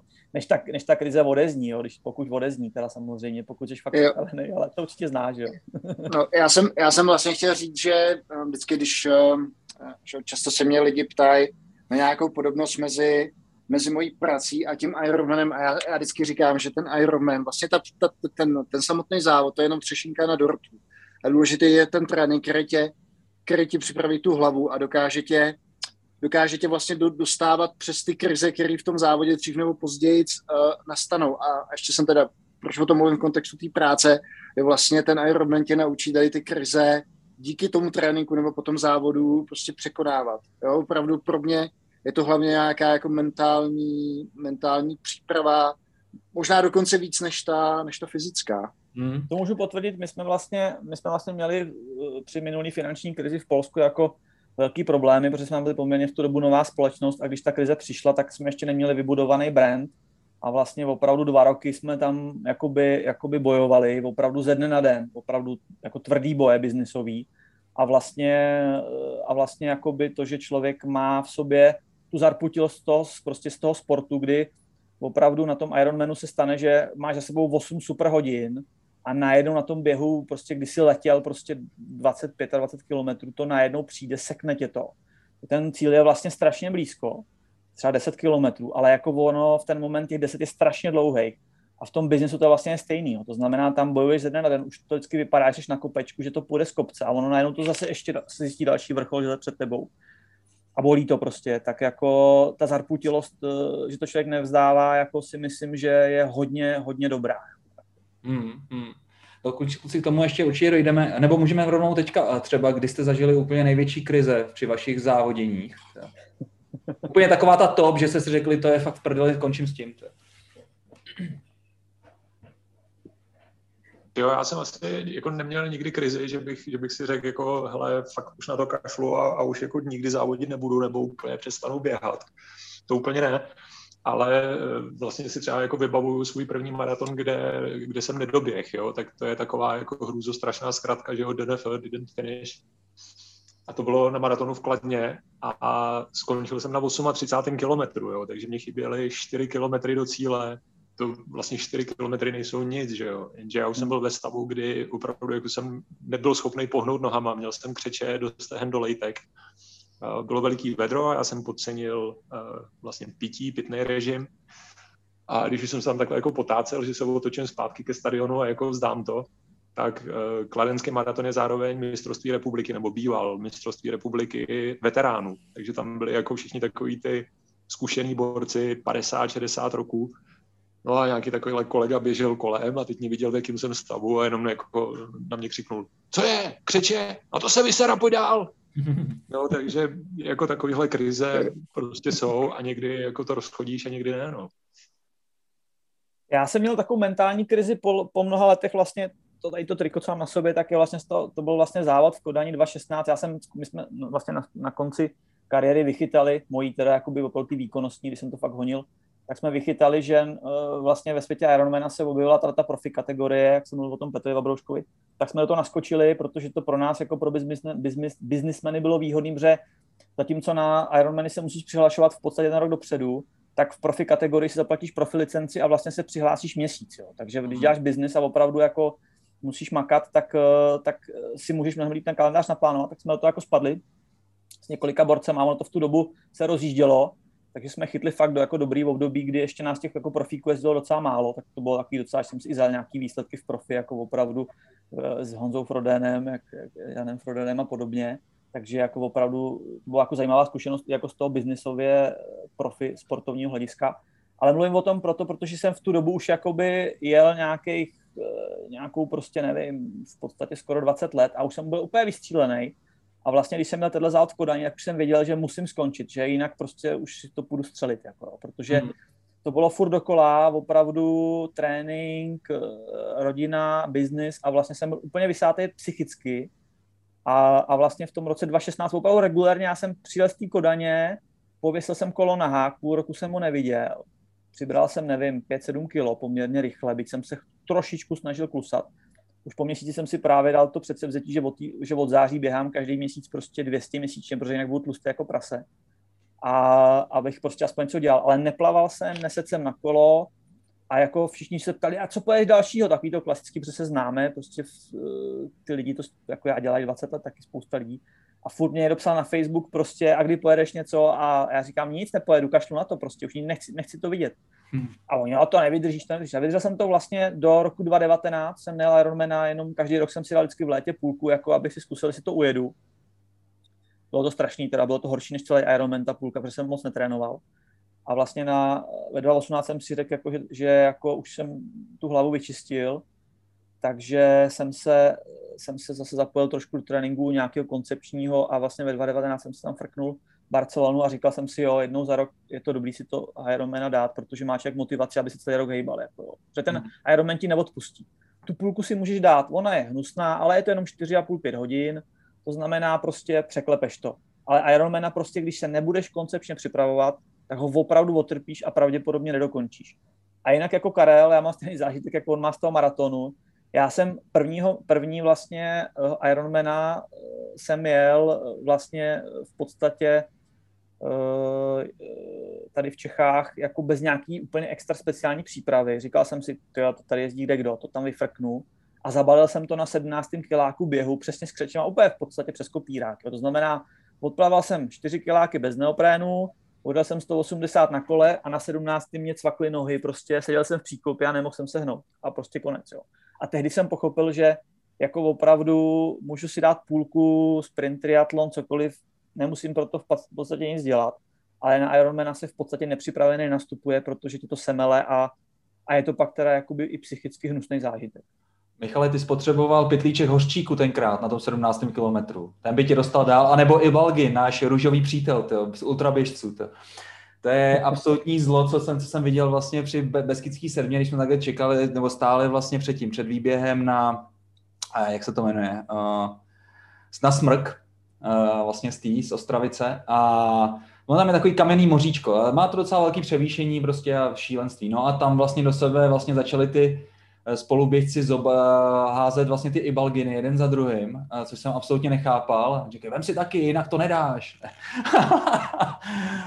Šílenství, no, co jsem tam viděl. Já teda, pro mě, já teda musím říct, že eh, jsem tohle několikrát viděl, ať už prostě na polovičním Ironmanu nebo na Ironmanu, že ty lidi nastupují do toho závodu a dávají si ibalgin nebo ibuprofen a to opravdu to no. ne, nerozumím jako tomu důvodu, Eh, proč to někdo udělá. Dobře, chápu to, něco mě bolí, chci ten závod jako vodec, ale někdo to vlastně bere jako prevenci a to už, to, to, to už, to, to, je, to, je, to je pro mě těžko pochopitelný. Na mě to teda nefunguje. Na mě Ibalgi nefunguje, já jsem měl docela mít problémy se zádama až taky konci, to vlastně bylo taky spojený s tím rokem 2016, pak mi teda, pak jsem se teda dozvěděl asi za rok, když jsem, jako když se to horšilo, že mám skoliózu, takže od té doby musím nějak cvičit záda teďka hodně, uh, ale poslední dva roky jsem vlastně měl i problémy se zádama už v těch Ironmanech na kole, a zkoušel jsem právě i Balgin, ale prostě to vůbec nezabíralo. Jako. Musím říct, že jsem to zkoušel na dvou závodech, fakt jako jsem opravdu nasypal, opravdu poctivě platíčko a zjistil jsem, že to nepomáhá na tu bolest, takže jsem to zase vysadil, protože mi to přišlo, že tak ničemu. No, tak ono vlastně i Balgin ten dělá to, že ti odpojí vlastně nervy, takže tu bolest přestaneš úplně jako vnímat, i když tam samozřejmě je, takže to tělo se ti odsere, ale vlastně o tom nevíš, no. Takže to pak se bereš pak po tom závodu, takový ty, ty um, následky.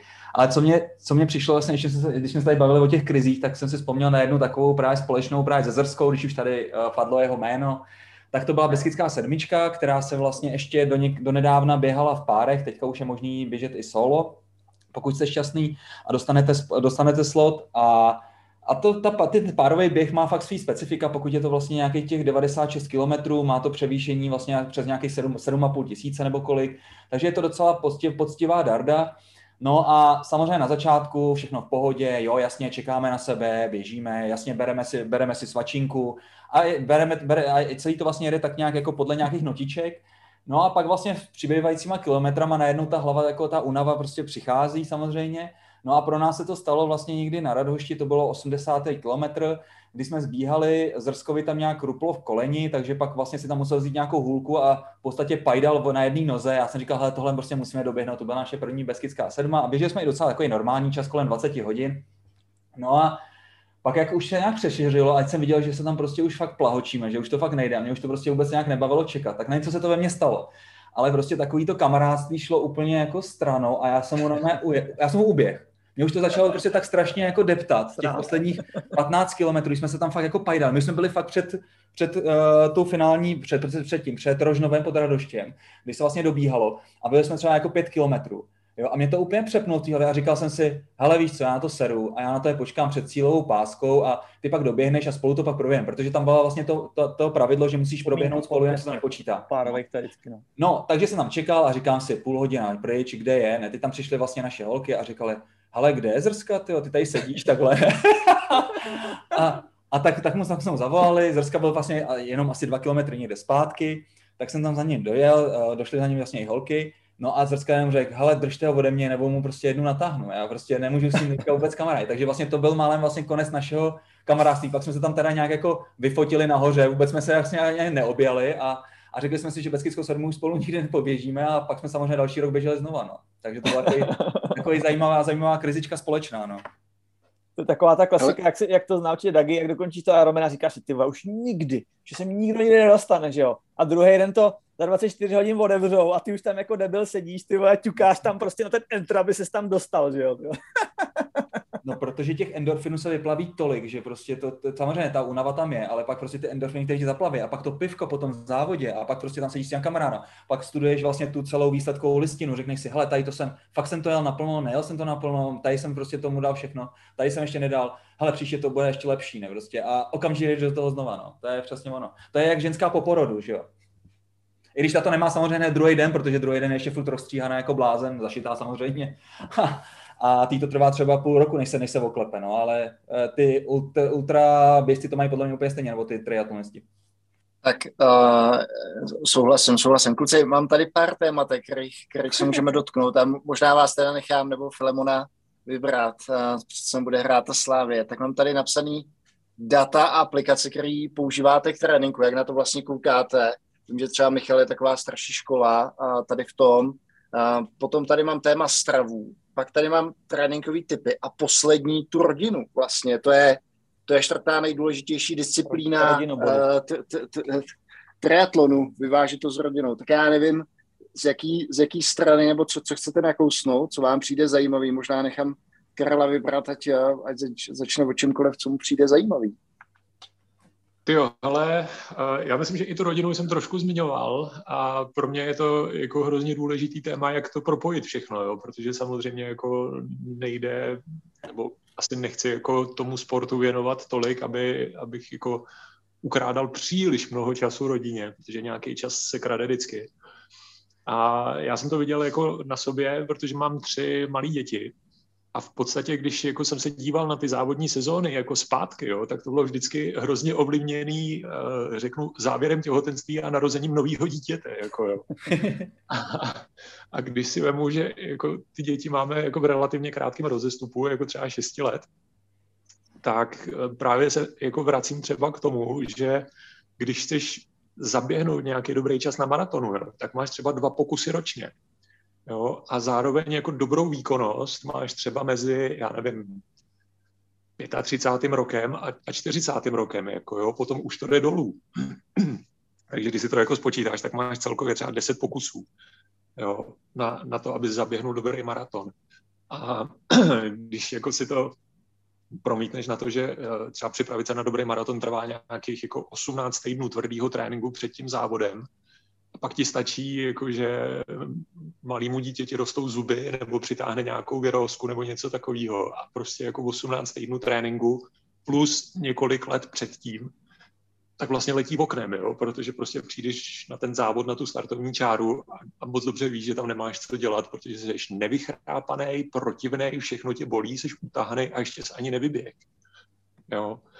Takže jako je to někdy hodně náročný, ale zase na druhou stranu uh, už to třeba máme doma nastavený i tak, že uh, když nějakou dobu neběhám, že jo, tak, tak už mi pak žena říká, prosím tě, už vypadni, běž si zaběhat, není s tebou k vydržení, jsi protivnej, jo, a jako pro mě je to určitá jako terapie toho, že si držím čistou hlavu a že jako tam ventiluju eh, třeba stresy z práce při běhání a neventiluju je doma, jo? takže se to tak nějak propojí. No.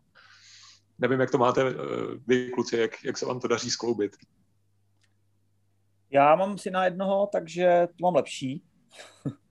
Eh, další výhoda je v tom, že synek, synek běhá, takže já vlastně dneska třikrát týdně musím mít s ním, protože teď ještě v tom lockdownu navíc vlastně odpadly atletické tréninky, takže vlastně chodíme spolu navíc už je mu 11 let, což se bohužel uh, oproti mýmu 45 letýmu téměř tělu projevuje, takže jsme už v podstatě do 200, na, 200 met, do, na trasy do 200 metrů stejně rychlí. Takže teprve na tou dvoustovkou jsem rychlejší, zatím ještě chvilku, tak ještě rok třeba zase. Takže jako v podstatě my spolu chodíme krátký úseky, je to pro mě super trénink. Eh, asi každý zná, že čím je starší, tím více mu nechce běhat tyhle ty krátký úseky na, na, na hraně maxima, takže k tomu mě donutí, protože prostě potřebu to s ním odchodit. Eh, vlastně chodíme spojovaný úseky a to je super. Tím pádem se vlastně zabijou dvě mouchy jednou ranou. Uh, pak samozřejmě taková ta klasika ranní tréninky třeba o víkendu, že prostě hold, když člověk potřebuje vodit pětihodinový kolo, tak prostě hold musí v sedm vyjet, aby do oběda byl zpátky a pak odpoledne se mohl věnovat rodině.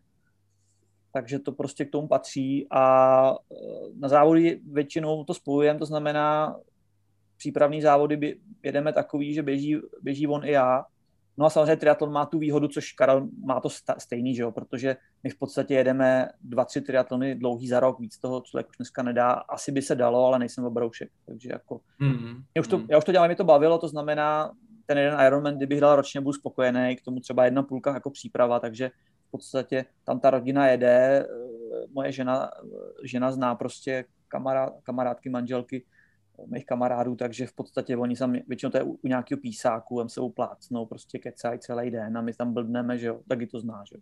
Pokud zrovna neprší a není to v říjnu jako, jako lenský Čechmen, no. Já teda ale musím říct, že stejně jako ty trénuješ a připravuješ to tělo, tak vlastně takhle koncepčně formuješ tu rodinu, že ta manželka si prostě musí zvyknout na to, že trénuje, že jsou tam ty dlouhé tréninky během toho víkendu. A přesně teda to musím potvrdit, že, mám, že máme doma to samé, co, Karel, že když dva dny netrénuju, tak jsem potom nevrlej a, a manželka mi sama říká, hele, prosím tě, už si, jdi, už, si, už vypadni ven, jdi si zabíhat, protože tady s tebou není, není k vydržení si jak, si jak tygr v kleci, ale rozhodně je to prostě, a často, často je to vidět u těch triatlonistů, že s tím začnou, najedou na nějaký brutální setup typu 12, 14 hodin, 15 hodin týdně a, a ta manželka a ta rodina to potom prostě nekouše. No. Tak i, i tady v tom vlastně, jo, přesně tak, jako, je i tady v tom tu rodinu musíš, jako se připravuješ na ten závod, na to Ironman třeba i roky, tak i tu rodinu vlastně trénuješ na ten, na ten, na ten, na ten režim. No. Hmm. To já to, mám, to já to mám teda tu hodinku a půl denně, což je ještě takový, jakože to je zkousnutelný a ten důvod je, ten důvod vlastně, to je taky ten důvod, proč jsem vlastně si pořídil to rouvy, že vlastně vyskočím jenom do garáže, odjedu si hodinku a půl a zase to. Když bych chtěl jít vlastně tady v Praze na nějaký nejbližší rozumný kopeček, tak to je řevníčák, tak vlastně vím, že mi to bude trvat prostě nějaký dvě hodinky minimálně, možná tři hodinky jako ze správného cyklovýletu, jo takže to je taky dobrý. A vlastně teďka jsme ještě víc postoupili, že jsem vlastně koupil druhý takový levnější trenažer, vlastně pro Luli na elektrokolo. takže, si, takže si se mnou může to Mortirolo dát taky a nebude u toho nadávat. A, a, a Počkej, ona jede na elektrokolo. To, srdu, to jsem taky na, ještě jede... neslyšel, ty vole. Počkej, ty máš, ty máš trenažer a do něj máš upnutý elektrokolo? No. To. To. Ale pozor, ty, na tom Rouvi tam je takhle jezdí strašně moc lidí, protože já tam vlastně nějakou dobu teďka eh, stahuju data o všech těch lidech, kteří vlastně mají nějaký výkony a koukám se vlastně na jejich uh, intensity faktor a koukám se na jejich stress score a podobně, to si dopočítávám a vidím tam ty strašné anomálie, jo, jako co tam prostě ty lidi některý jako o sobě na, na, nandají, jo, a prostě vlastně z toho to je úplně jde vidět, že tam ty elektrokola má připnutý každý druhý, jo, to jsou většinou takový ty důchodci, a který prostě najednou vlastně tam mají výkony jako 6 W na kilogram a podobně, prostě najednou tam prostě vystřelí, jak prostě teďka Van der Pol tyjo, v té uh, v sieně, sieně tam vystřelí 9, 900 W, ne, prostě žádná, žád, žádná míra a podobně, ne, prostě. Takže ona to má takhle, ale víte co, to není prostě jako motorka, to je prostě tak, že ona jako když chce, tak si přidá, trošinku samozřejmě, a jako pomůže jí to vlastně přišlápnout, ale furt musí jako šlapat, jo, takže to nebere úplně jako, že to je, že to je, jak kdyby tam měl zapnutou babetu, no. Hele, Hele nekaz nám hezkou natáčky, pravdou. Hele, natáčky na hlavě má?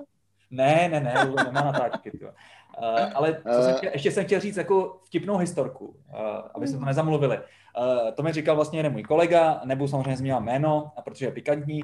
A ona vlastně, on taky přišel vlastně do tady toho středního věku, kdy přišla taková krizička, začal být nerudnej. No tak mu manželka milá prostě koupila nějaký bodky Nike, ne prostě, ať, ať jde běhat. No tak prostě vyběh a vlastně nějakých pět kilometrů a jako dal to a ona prostě ho pochválila, jako že super, bezvadný, ne, prostě a postupně ho takhle vlastně jako trénovala, nabustovala, že prostě běhal nějaký desítky a tak, ne, prostě, no a pak vlastně zjistil, ne, když jednou prostě doběh prostě místo desítky dal pět, že tam má souseda normálně, že tam má škodnou v kurníku. a že vlastně ta, žen, ta žena mu to vlastně celý také nahrála a udělal z něj vlastně běžce jenom proto, aby měl volný kvartír. No šílený, no už s ní nebydlí samozřejmě, no. Ale um, Filemone, já tu, já tu historku znám, proto nevím vždycky, jestli s ním mám plakat nebo, nebo se smát. No t- Možná... to, by žena, to by žena naordinovala triatlony. Ale mě to připomíná takovou, takovou konverzaci jako z nějaký šatny před závodem, jo, kdy už jako byli taky takový ty zkušenější chlapy, že jo, 55 a plus a vždycky se rozebírá, hele, tak co, máš natrénováno, jak to dneska půjde? Jo, jo. A typicky před závodama je to, hele, bude to mizerný, všechno mě bolí, jako Jo, jo, jo. nemám natrénováno, všechno Ano, špatný, ano. že jo. A takhle borci taky se bavili a ten jeden říká, hele, já jsem se nedávno rozvedl a od té doby úplně super, hele, na trénink mám hroznýho času, jako na závody si můžu jet kam chci, takže jako za mě dobrý. tak nevím, no, Já mám ale teda- asi to není úplně můj šálek. Já mám teda jednu historku z šatny taky, úplně jako z jiného, z jiného toho, jako která, kterou si jako pamatuju vlastně, když jsem běžel svůj první závod sil, jako silničního běhu v roce 91, tak jsem přišel u nás, eh, u nás u Máchova jezera na to hřiště prostě se přihlásit a do, do šatny převlíknout. A teď jsem tam vlez, bylo mě 13 a řekl jsem dobrý den. A na, tam stál prostě takový hubený 40-kilový 75-letý veterán a říká na mě, jak dobrý den, běžte si tykaj chlapče. To Oh, byla ta, taková jako... to hezký. A zdravěj se. A zdravěj se, když se potká, Zdravěj se, zdravěj. samozřejmě. Jo, jo, tak víš, jak to taky je potřeba jako lidem připomínat, že je nějaká běžecká etika a že si třeba jako běžci na sebe aspoň mávnou, jakože když teda běží proti sobě, tak na sebe taky. nečumějí. Ale Karle, prostě to- mávnou. V Praze ne, v Praze ne, tyjo, to tady běhají Já- prostě já mávám, já mávám. No jasně, No ale běhají tady když běžíš ve hvězdě a míjíš 150 lidí, že jo, tak asi nebudeš jako furt mít jako vytrčenou ruku na pozdrav, jo, ale jinak je to trapný, jako. Hele, ale Karle, ty jsi tady zmínil takovou, takovou dobrou věc, jako že prostě to není tvůj šálek ká- kávy být rozvedený a prostě mít na to to. Já s tím absolutně souhlasím, že člověk by měl mít přesně vyvážený ty energie. On to tady trošku zmínil Michal s tím stresem, jo. A spousta lidí vlastně začne i třeba dělat tady ten sport, že to je, nebo třeba začne běhat, protože se potřebují upustit, upustit ventil z práce, potřebují se zbavit stresu a ono vlastně najednou to přijde jako takový zázrak a tak, ale v podstatě je to jenom jako mm, chvilkový, že jo. Jo, a přijde mi to, že vlastně nejlepší výkony jsem podával, když jsem byl fakt celkově jako v pohodě, ne? Ať už je to prostě rodina v pohodě, firma v pohodě, uh, spánek v pohodě, prostě všechno to bylo vyvážený, než když jsem byl prostě takhle nějakým způsobem vyexcitovaný. No, určitě no. Hele, já si myslím, dobře to skrnul jeden můj kamarád, uh, psycholog, který říkal, uh, jenom se chvíli jako zastav, podívej se na svůj život a ty si jako manažer máš brutální stres v práci, to prostředí, který v té práci máš, tak je nějak vysoce kompetitivní a ty relaxuješ jakým způsobem? Vysoce kompetitivní. Jako, jo. Ty tady tvrdě makáš x týdnů a potom se postavíš jako na ten start, kde vlastně jako o nic nejde, Mm. protože stejně jako běžíš, co si budeme říkat, jako výsledky v rámci nějakého pouťového závodu, jo, jako ne, neběžíš na světový rekord a jako víceméně se sám sebe dostaneš pod brutální stres, jo. A asi na tom něco bude a na druhou stranu jako podle mě tehle ten stres, který je, jako je na těch závodech nebo i při tom tréninku, tak je takový zdravější, protože si myslím, že ho dokážeš nějakým způsobem jako využít, jo? že máš to nějakým způsobem pod kontrolou a to je opak třeba toho, co, co občas zažíváme jako v práci, kdy je tam brutální stres, ale ty s tím nedokážeš nic udělat, protože to není jako pod nějaký sféře tvýho vlivu. Jo? A to je něco, co mě právě třeba jako fascinuje na těch, na těch vytrvalostních tréninkách, že člověk se může jako neustále učit a vzdělávat a posouvat. A třeba jenom to, že já jsem si do tréninku kdysi už zavedl nějakou strukturu, tak mě hodně posunulo dál, jo, kdy uh, jsem si hodně zlepšil časy, zlepšila se mi regenerace a tak dál. Jenom tím, že uh, jsem zařadil pomalý tréninky a měl jsem nějaký tempový tréninky a nějaký intervalový tréninky a přestal jsem chodit všechny tréninky na maximální intenzitě, prostě taková ta začátečnická chyba typická. Zákon. Když trénink, tak to musí být prostě na čtyřech minutách na kilometr a musím být splavený a schvácený a musí mě bolet nohy, že jo. Já v podstatě hmm. na to navážu, protože přesně to, co říká Karel, já ty jsi na to Dagi ptal, my jsme, my jsme se k tomu dostali, ale myslím, že to je strašně důležitý a možná to bude hlavní message tohohle podcastu. Každý vlastně, kdo ke mně přišel a chtěl poradit s tréninkem začátečník, tak všichni 99,9% stejná chyba. Běhali strašně rychle, jezdili na kole strašně rychle. Byli neustále unavený od prvního kilometru, co na to sedli nebo vyběhli a nezlepšovali se díky tomu. A druhá věc je, že eh, ten jejich trénink neměl strukturu, to znamená od pondělí do pátku všechny běhy byly stejně rychlí, respektive stejně pomalý, protože ať si řekněme, realita je taková, že ten začátečník neběží rychle v porovnání s tím výkonnostním běžcem, ale on se strašně štve. A štve se v pondělí, ve středu a v pátek, když běhá třeba třikrát týdně a dostane se z začarovaného kruhu a nezlepšuje se. A v podstatě, a v podstatě přitom stačí jenom to, aby v pondělí běžel opravdu pomalu, ve středu si běžel nějaký střední tempo a v pátek běžel rychle. A během dvou, třech měsíců bude úplně v jiném levelu. Prostě. Hmm. Já musím teda říct, že jsem ještě jako teda tomu přistupoval celkem uh, zodpovědně a běhal jsem hodně, tak nejvíc, co mě posunulo, tak byly vlastně intervalové tréninky, které byly zařazeny vlastně jednou týdně a tenkrát jsem běžel, běhal nějaký tabata tréninky, že to bylo vlastně 20 krát opakování, 20 sekund hodně rychle, pak nějakých 10 sekund klídek a pak zase do kolečka, nebo tam byly prostě tři nějaký různé jako tepové frekvence a takovýhle vlastně v sledu. A tohle mě prostě dostalo ten čas, vlastně, že jsem byl schopný vlastně na tu desítku se dostat někam ke 40 minutám, což bylo docela jako, co bylo moje maximum. A bylo to vlastně, nebylo to ani o těch brutálních objemech a tak. Samozřejmě ty objemy tam byly taky, ale přesně byly tam i za, byly tam daná regenerace, nějaký den třeba volna a pak tam přesně bylo to, že třeba jsem běžel, nevím co, 20 km, ale v tempu třeba 5, 40, 6 hmm. km za hodinu a bylo to, že jo.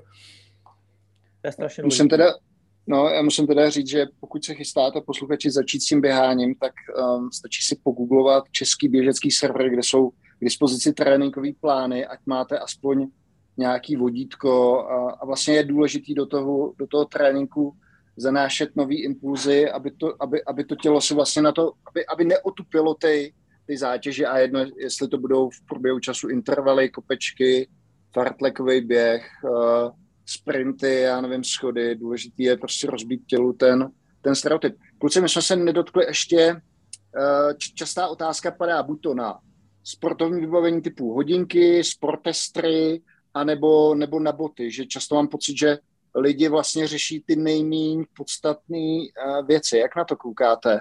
Možná, Karle, zase, jestli, jestli můžeš začít. Hmm. Ale tohle je asi jako bez spojení s tou naší bublinou, v který se pohybujeme, jo? všichni, nebo tak se pohybujeme mezi ajťákama a pro ně je důležitější kolikrát vybavení, než potom ta samotná činnost. Jo, takže jako sice má sport tester za, za 20 tisíc a šest aplikací, s kterými to synchronizuje, ale vyběhnout si jde dvakrát do měsíce, že jo. jo. A o tom vybavení to rozhodně není, jako ty hodinky to za vás neodběhají, ale určitě to může pomoct už jenom třeba v tom, že když uh, budu vědět, v jakých uh, úrovních tepové frekvence mám běhat, tak právě třeba jako se nebudu zbytečně přetěžovat uh, v těch pomalých tréninkách. Jo. Tam jako by ty lidi opravdu měli běhat třeba na 60% tepové frekvence. Jenže zase je potřeba říct, že u těch začátečníků 60% tepové frekvence může vyskočit jako při rychlejší chůzi. Jo? A ono je to vyděsí a oni říkají, hele, ale lidi, já jako jdu běhat a já jako už tu tepovku mám hrozně rychlou nebo hrozně vysokou a přitom ještě skoro neběžím. Jo? A tam je dobrý jako jim říct, no protože teprve začínáš, tak se prostě vůbec jako nestyď a přejdi do chůze a třeba to prokládej jako krátkýma úsekama běhu, jo? ale je důležitý, aby byly třeba 40 minut, 60 minut na nohách a hejbali se a aby to vydrželi třeba 3, 4, 6 měsíců a ono prostě i ta tepovka půjde dolů. Jo? Ale zase jako se dostáváme třeba k tomu srovnávání, že oni se potom podívají uh, do uh, tréninkové aplikace Strava, tam si najdou Radka Brunera, že jo, který prostě běhá brutální objemy, brutálně dlouho, má za sebou neskutečně dlouhý závody a prostě běží tempo 4 minuty na kilometr s tepovkou 130. Jo. Prostě to, to je nedosažitelný a nemá cenu se jako s ním porovnávat. Hlavně teda u začátečníků. A, takže to jsou třeba sportestry a co se týče bot, nebo tak, eh, tak si myslím, že to taky lidi jako skoro zbytečně řeší, hlavně začátečníci, kteří jako odběhají 80-100 kilometrů měsíčně, kolikrát ani to ne. Jo, tak nemá cenu prostě řešit boty s karbonovou deskou a já nevím, co všechno.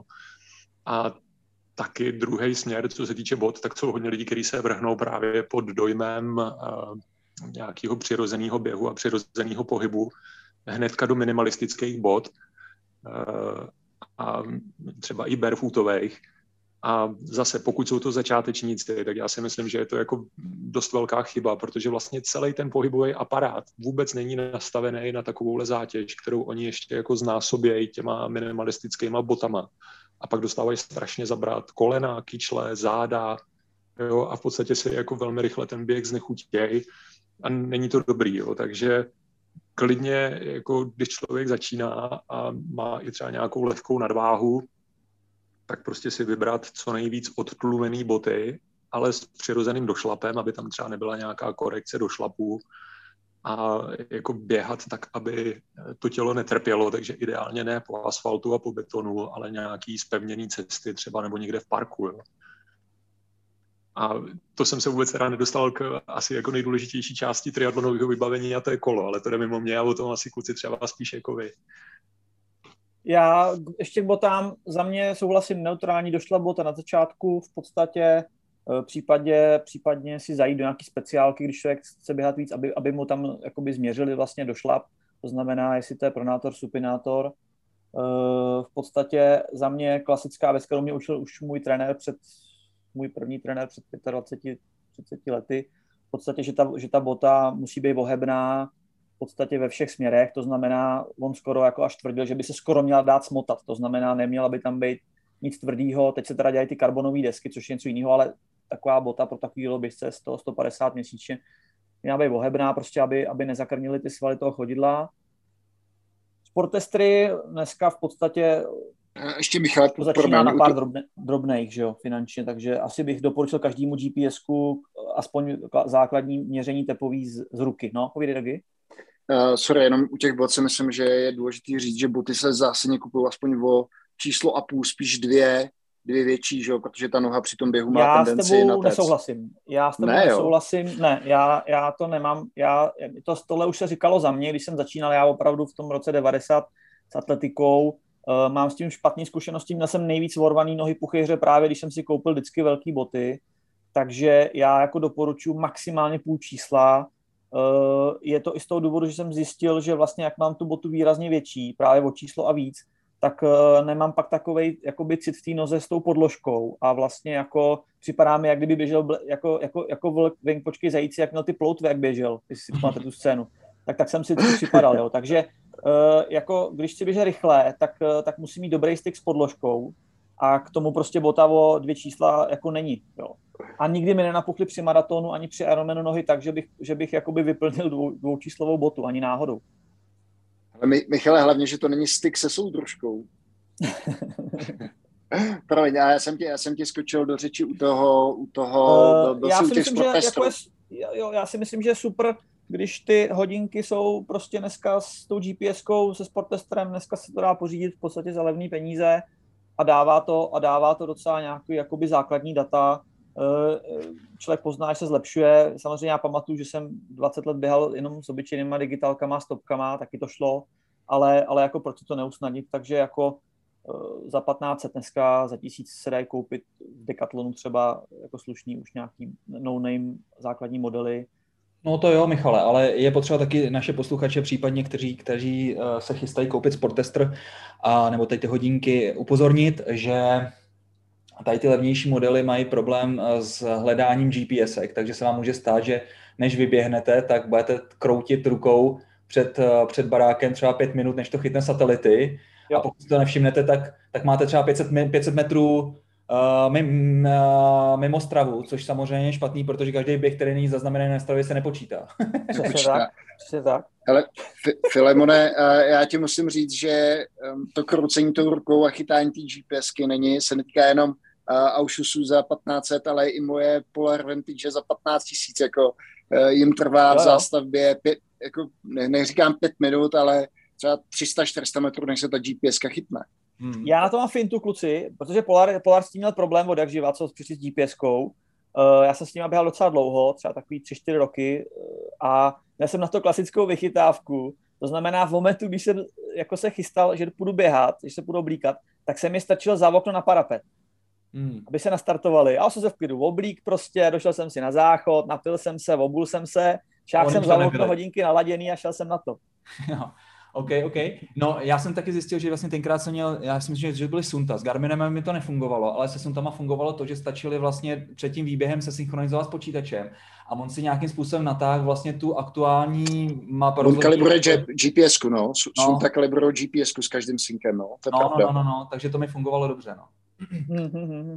Zajímavý. Já teda ještě možná dodám k tomu tréninku podle té teplové frekvence, že uh, když tomu člověk nerozumí, tak má přesně tu tendenci, jak popsal Karel, koukat na to, hele, tak ten tady běhá 140 tepů v tempu 5.00 a já to jedu na 170 tepů a je vlastně důležité si uvědomit, že ta tepová frekvence je hrozně individuální a nějaký přesný trénink podle ní má smysl jenom ve chvíli, kdy si člověk nechá udělat nějaký laktátový test nebo, nebo výdechový test na základě prostě mm, COčka, který, který vydechuje a jinak je to v podstatě jenom nějaká, nějaká orientace typu, jestli běžím a pohybuju se v aerobní zóně a to, to, to tělo vlastně pálí energii z tuků, anebo už jede na cukr, což typicky, že jo, už není ten vytrvalostní běh, který, který tvoří páteř toho tréninku, takže ono, i když si člověk koupí sportester, tak by si měl načíst tu teorii kolem, eh, kolem vlastně tréninku s tepovou frekvencí a, a ne, ne, ne, ne tupě jako sledovat absolutní čísla, které ty hodinky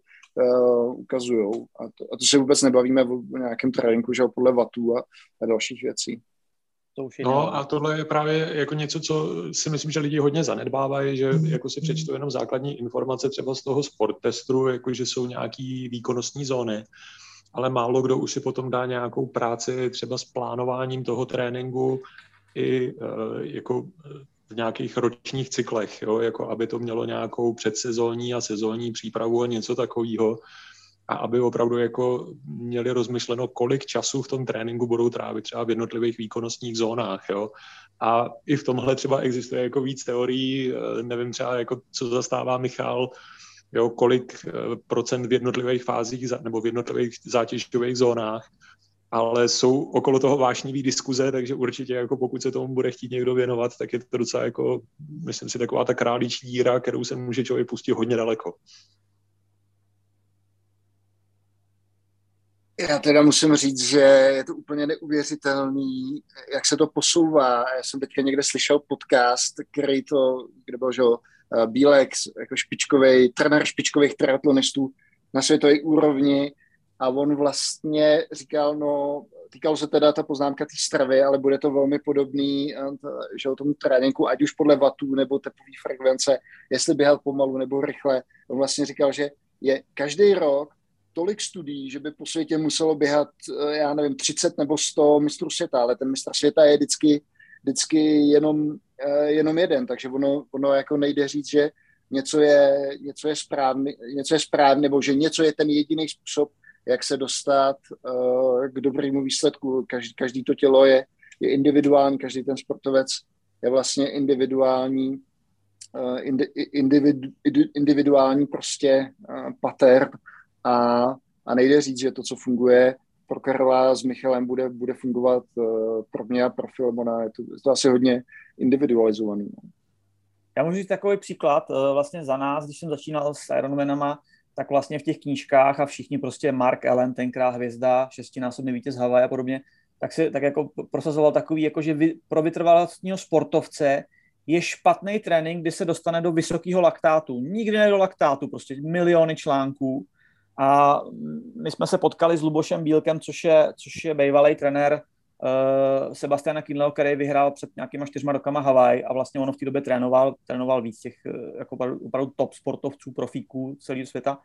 A Luboš vlastně říkal, že vlastně se to otočilo a že vlastně Seb Kínle vlastně v tu dobu, když jsme se potkali, tak naopak chodil tréninky ala zátopek uh, 20x400 metrů úplně na maximum, uh, prostě na dráze a naopak, Já jsem teďka slyšel, Michale... Jakože říkají, že, že vlastně laktát je palivo. Hmm. Je, to, je, to, je to tak, jako 50, já jsem teďka slyšel, oni běželi 50, Kýmle běžel 50 čtyřstovek, ale to bylo třeba tempo jo. 2,40 nebo 2,50. On říkal, hele, ono to je úplně jedno, jak, jak trénuješ. Já jsem prostě spočítal, že aby vyhrál prostě, uh, aby vyhrál jako v olympiádu, kde bude nějaký zvlněný terén, prostě bude rozhodovat poslední, poslední kilometr, musí prostě běžet takovejhle, takovýhle tempo a může mít tepy 180 nebo 160, to mě prostě vůbec, vůbec jako nezajímalo. Takže vlastně antipater veškerého vědeckého přístupu k tréninku a, mě, a, a měření prostě nějakého laktátu a dalších věcí. Já prostě jsem to spočítal, tady byla derda a stejně potom je to jenom v hlavě toho sportovce, jestli to prostě v tom závodě kousne a půjde víc přes ten závit, ne, než, ten, než ten zbytek těch soupeřů. Jo, je to tak, no. Tak to je přece známý takový ten, eh, zase z běžického světa, takový ten Japonec, myslím, že se jmenuje Kawauchi, nebo jak uh, maratonec, který uh, vlastně byl donedávna amatér, normálně chodil do práce od 9 do 5, no ale pak byl schopný střihnout maraton za 2.15 a pravidelně vlastně dobíhal tak, že vlastně omdlel v cíle. Jo, hele, co za 2.15? Po 2.10. Jo, no, tak ještě takhle. Strašný. Strašný a nepochopitelný. Ale je to ale, Japonec, no. Ale myslím, že to je krásná motivace případně pro naše posluchače, že klidně nemusíte se vlastně dávat na dráhu profesionálního sportovce a i vlastně s tím vaším kancelářským zaměstnáním můžete pak dělat takovýhle výkony. Rozhodně. ale, uh, kluci, já si myslím, že to byl takový pěkný uh, zavírák tady toho podcastu. Díky Karle, díky Michale. Uh, posluchači, dejte nám vědět, jestli se vám Jestli se vám tohleto téma líbilo, máme, máme v pipeline dalšího hosta na, na, na podobný téma, tentokrát víc, uh, víc triatlon. Ne, ne, triatlon, triatlon, takže pokud vás to zajímá, tak uh, my, my rádi uh, navážeme. Kluci, díky moc. Určitě, já jsem rád, že takhle vlastně trošku rozstřelíme ty čistě technologické témata vlastně i něčím takhle vlastně zajímavějším, nemůžeme se tady bavit furt o technologii, samozřejmě příště bude třeba i něco technologičtějšího, a taky dě, děkuji kluci a příště naslyšenou s vámi posluchači. Ahoj. Ahoj. Ahoj. Díky, ahoj.